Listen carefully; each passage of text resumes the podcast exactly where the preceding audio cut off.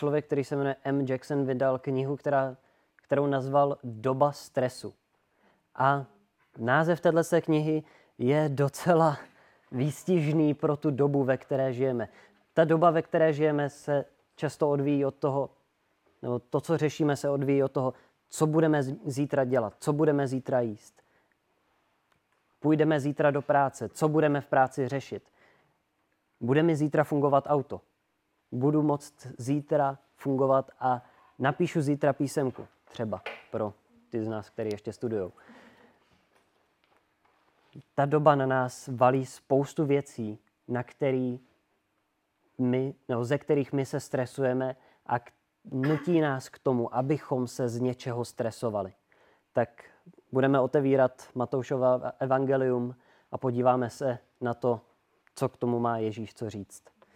Budeme číst ze 6. kapitoly, verše 19 až 34. Neschromažďujte si poklady na zemi, kde je ničí mol a res a kde se zloději prokopávají a kradou. Schromažďujte si poklady v nebi, kde je neničí mol ani res a kde se zloději neprokopávají ani nekradou. Neboť kde je tvůj poklad, tam bude i tvé srdce. Lampou těla je oko. Je-li tvé oko čisté, celé tvé tělo bude plné světla. Ale je-li tvé oko špatné, celé tvé tělo bude temné.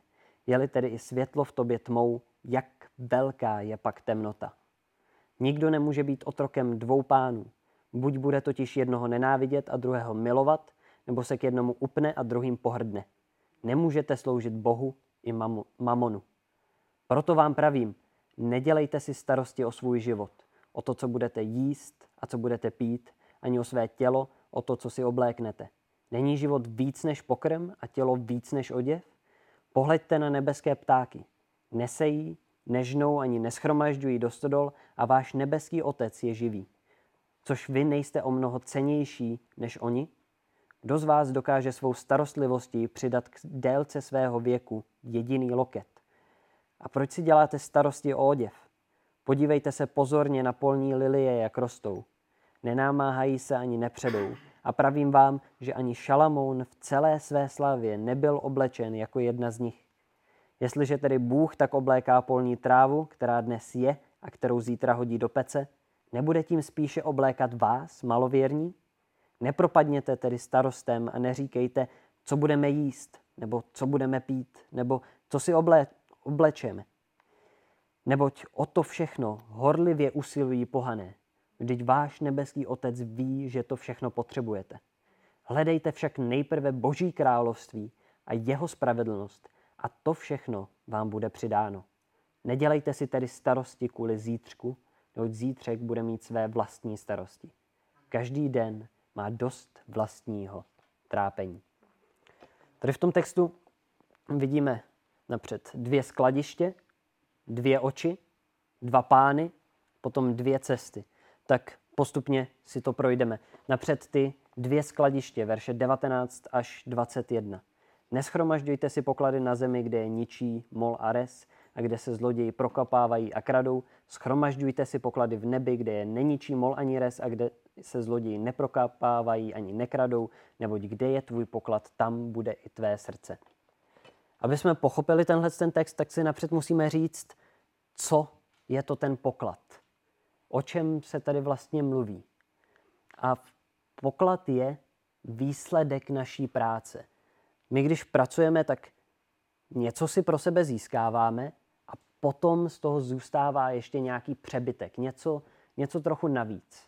A to si potom ukládáme stranou a to je ten náš poklad. Poklad je to, do čeho jsme vložili čas, energii, peníze, to, na co se soustředíme, to, nad čím přemýšlíme, to, čím se zabýváme, to je náš poklad. A v konečném důsledku, když se nad tím zamýšlíme, máme jenom 2 místa, 2 možnosti v tom, kde si ho můžeme ukládat. Buď to si ho ukládáme tady, na zemi, v čase, v prostoru, nebo si ho ukládáme v nebi u Ježíše, u Otce, u Boha. To jsou ty 2 možnosti a Ježíš nám tu jasně ukazuje, o který on si myslí, že je ta lepší. Podle něj ta lepší možnost je ukládat si to v nebi. Proč? Protože, aby nám poklad k něčemu byl, musíme ho moct využít.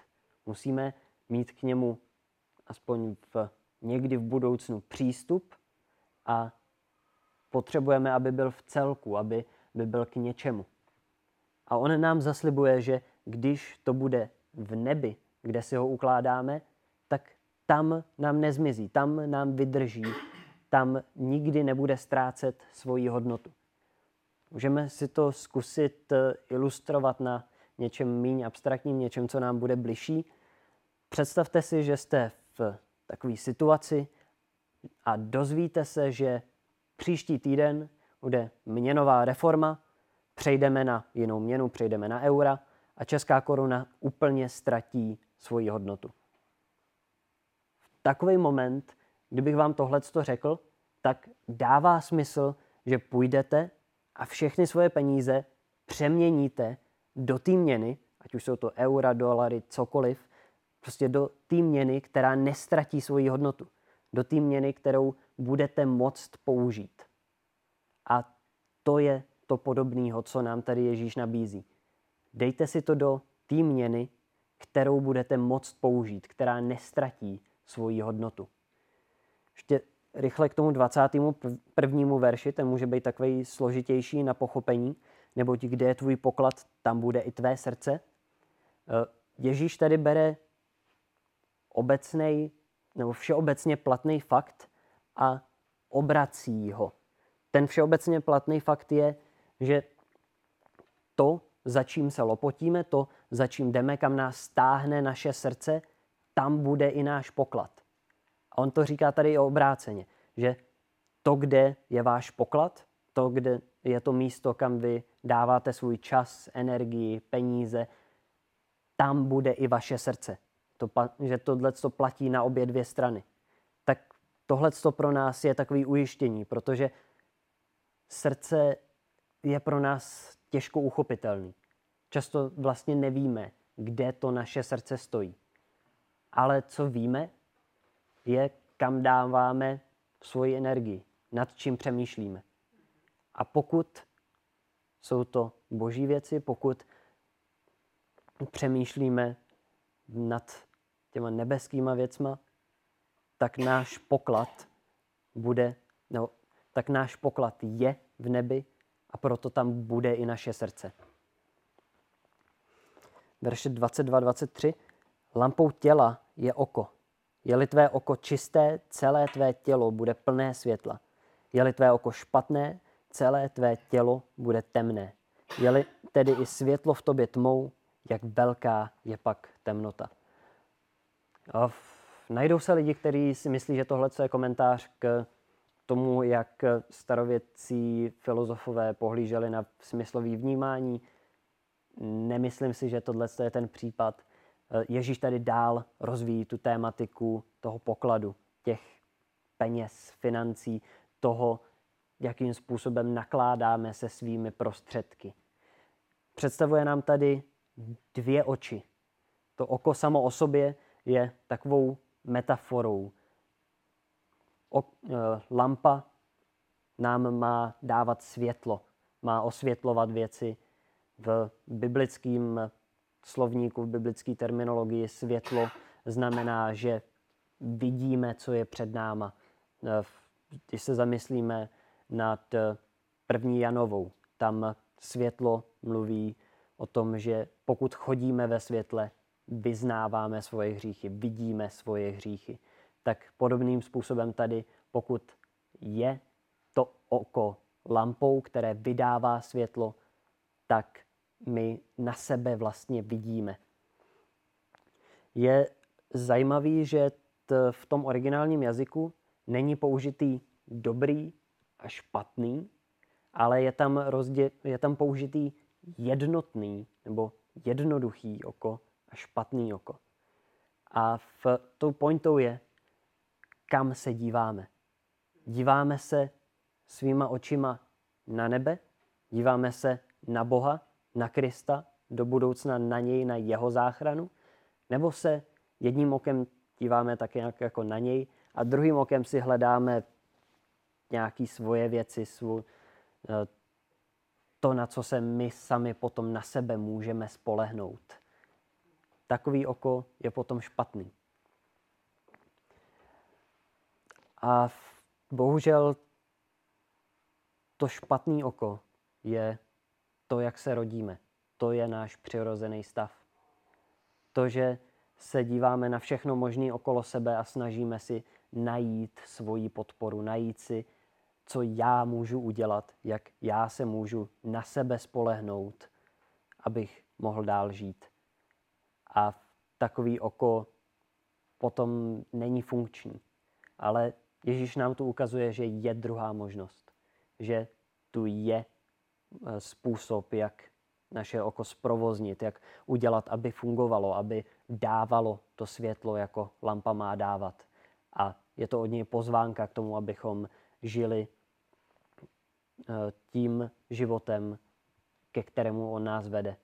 A to je život, kdy se spoléháme na něj, kdy se díváme na něj.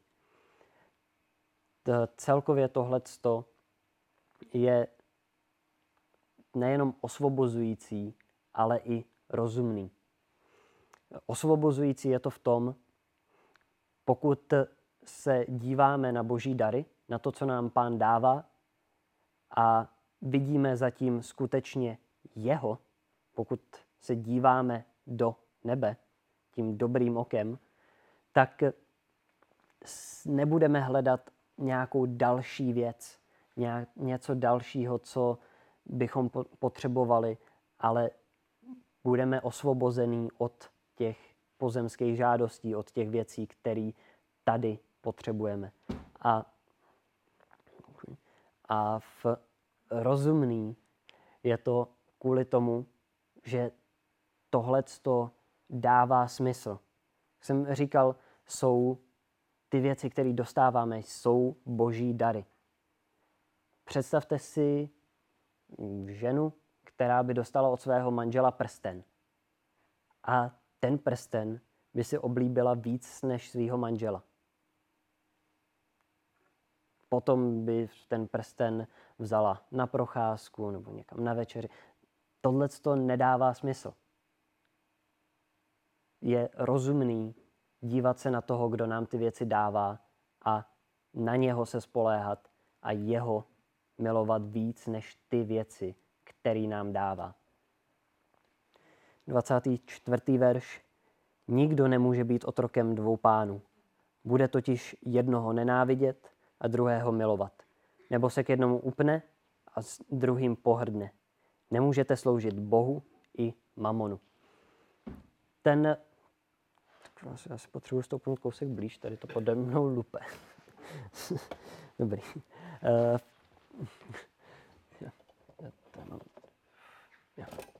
Díky.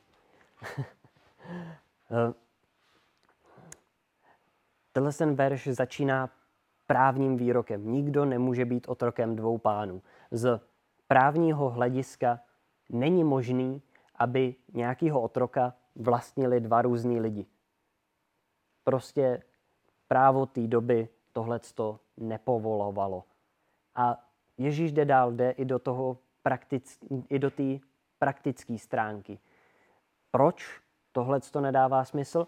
No, protože buď to bude mít jednoho rád, druhýho nenávidět, nebo zjistí, že pro jednoho je lehčí pracovat, pro druhýho to těžší, tak bude pracovat jenom pro toho jednoho. To znamená, že k jednomu se upne, druhým pohrdne.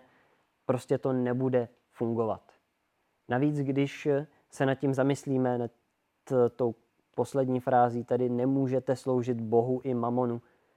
Jenom jeden z těch dvou je skutečný pán. Jenom jeden z těch dvou je skutečný Bůh. Ten mamon, což znamená bohatství, poklady, materialismus, tak se jenom tváří jako Bůh. Tváří se jako něco, pro co má smysl se lopotit, něco, pro co má smysl utíkat a snažit se, ale v konečném důsledku je to zbytečný, je to k ničemu. Viděli jsme tady teda ty tři části, ty dvě skladiště, dvě oči, dva pány a musíme se ptát, kde si skladujeme, na co se díváme a komu sloužíme. Tohle jsou naprosto klíčové otázky. A teď ještě ale docházíme k té poslední otázce a to je, jak se přesunout z té jedné strany do druhou stranu. Jak se přesunout z té jedné cesty na cestu druhou. Z cesty starostí, z cesty, kde já se snažím si získat co nejvíc materiálu a jdu zatím na cestu království, na cestu, na kterou nás Ježíš zve, na cestu, po který si Ježíš přeje, abychom šli, abychom ho po ní následovali.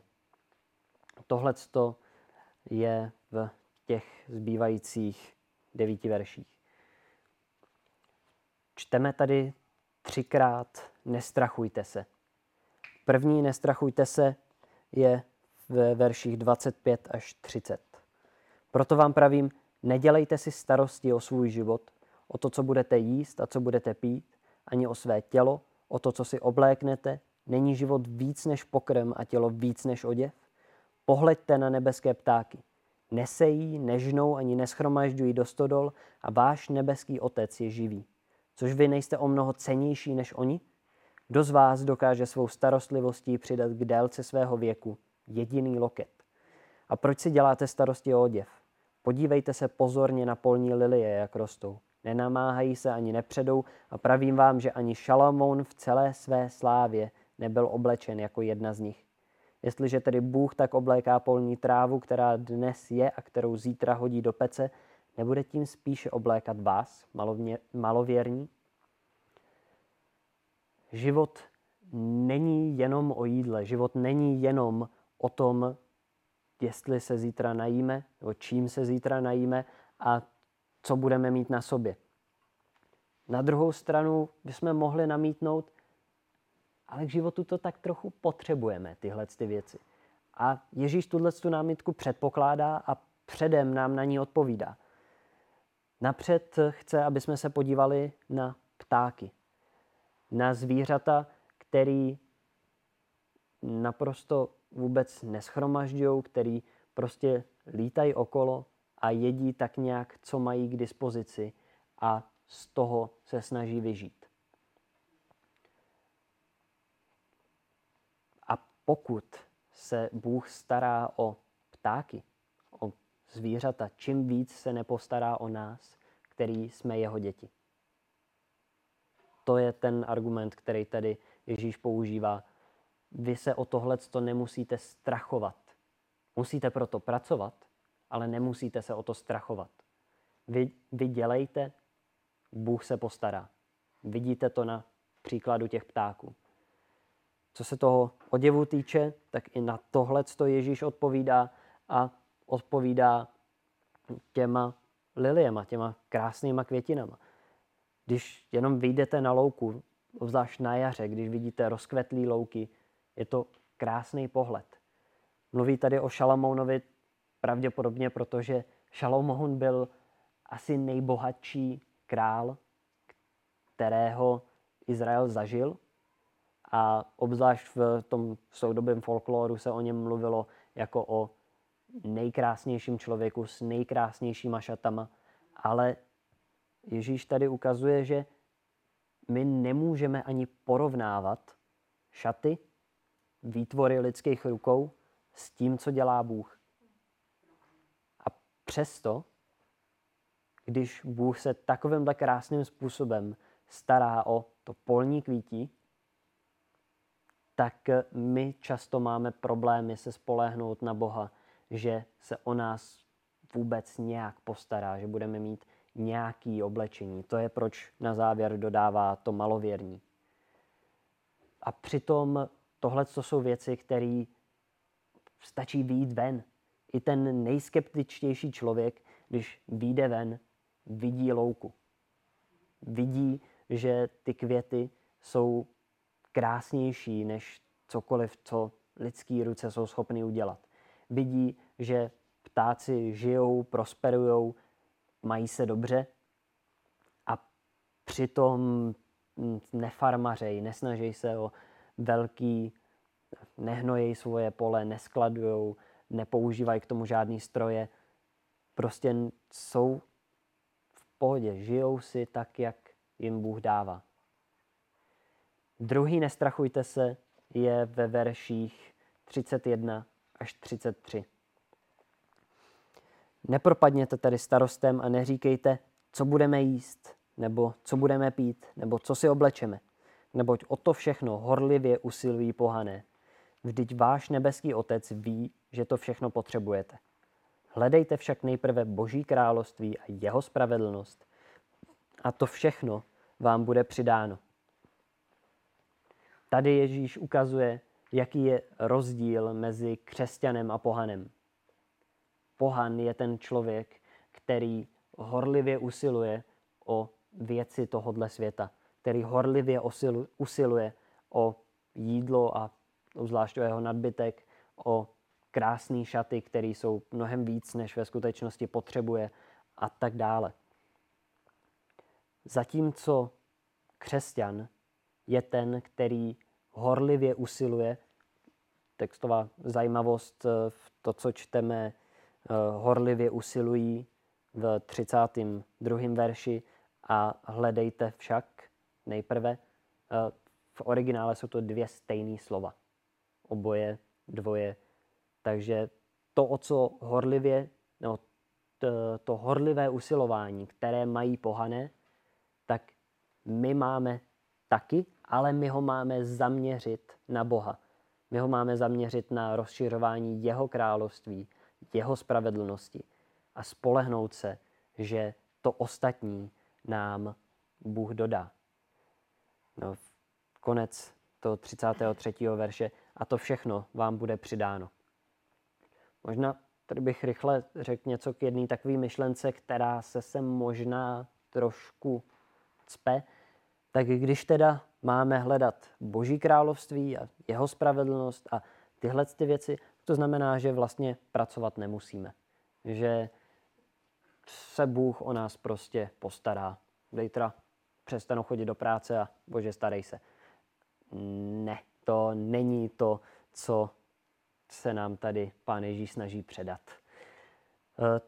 To, co se nám snaží předat, je v tom všem, co děláte, v tom všem, jak pracujete, pracujte jako pro Boha. Nepracujte pro svýho pozemského šéfa, tak aby váš tady pozemský nadřízený byl spokojený s vaším výkonem. Pracujte tak, aby Bůh, aby váš nebeský nadřízený byl spokojený s vaším výkonem. A to zahrnuje normální práci. Dovolím si tady trochu historický okýnko, kdybychom se podívali do 16. století, do Ženevy. Přichází tam Jan Kalvín přesně s tímhletím principem.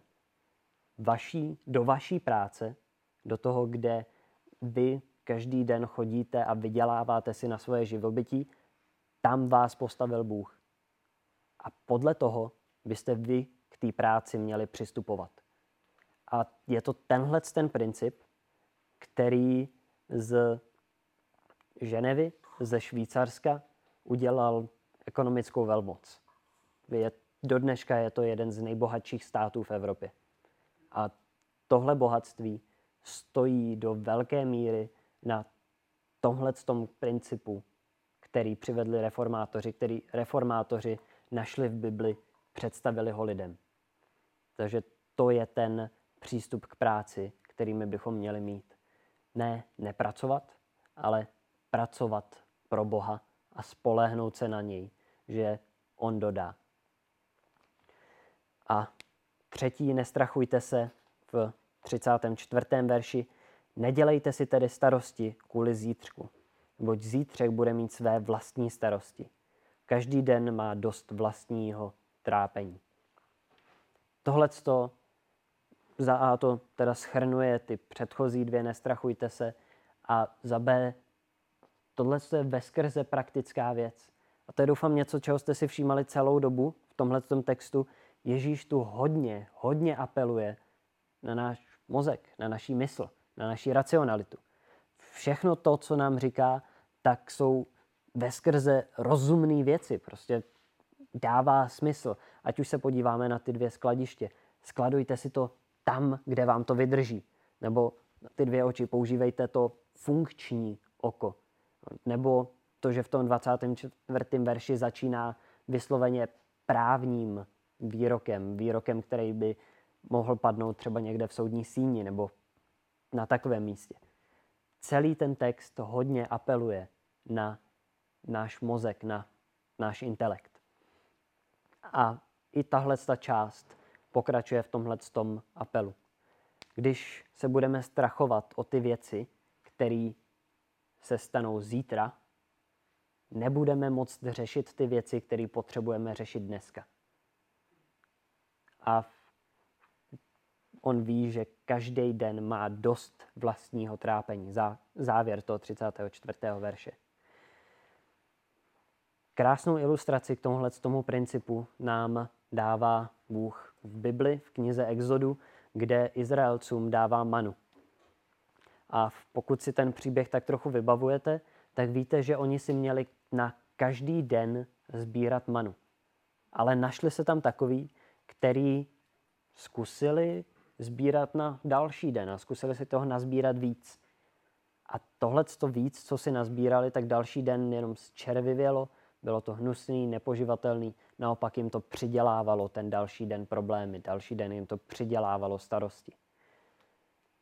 Takže oni se museli spolehnout na to, že dneska si nazbírám, pro dnešek mi to bude stačit a zítra to spadne znova.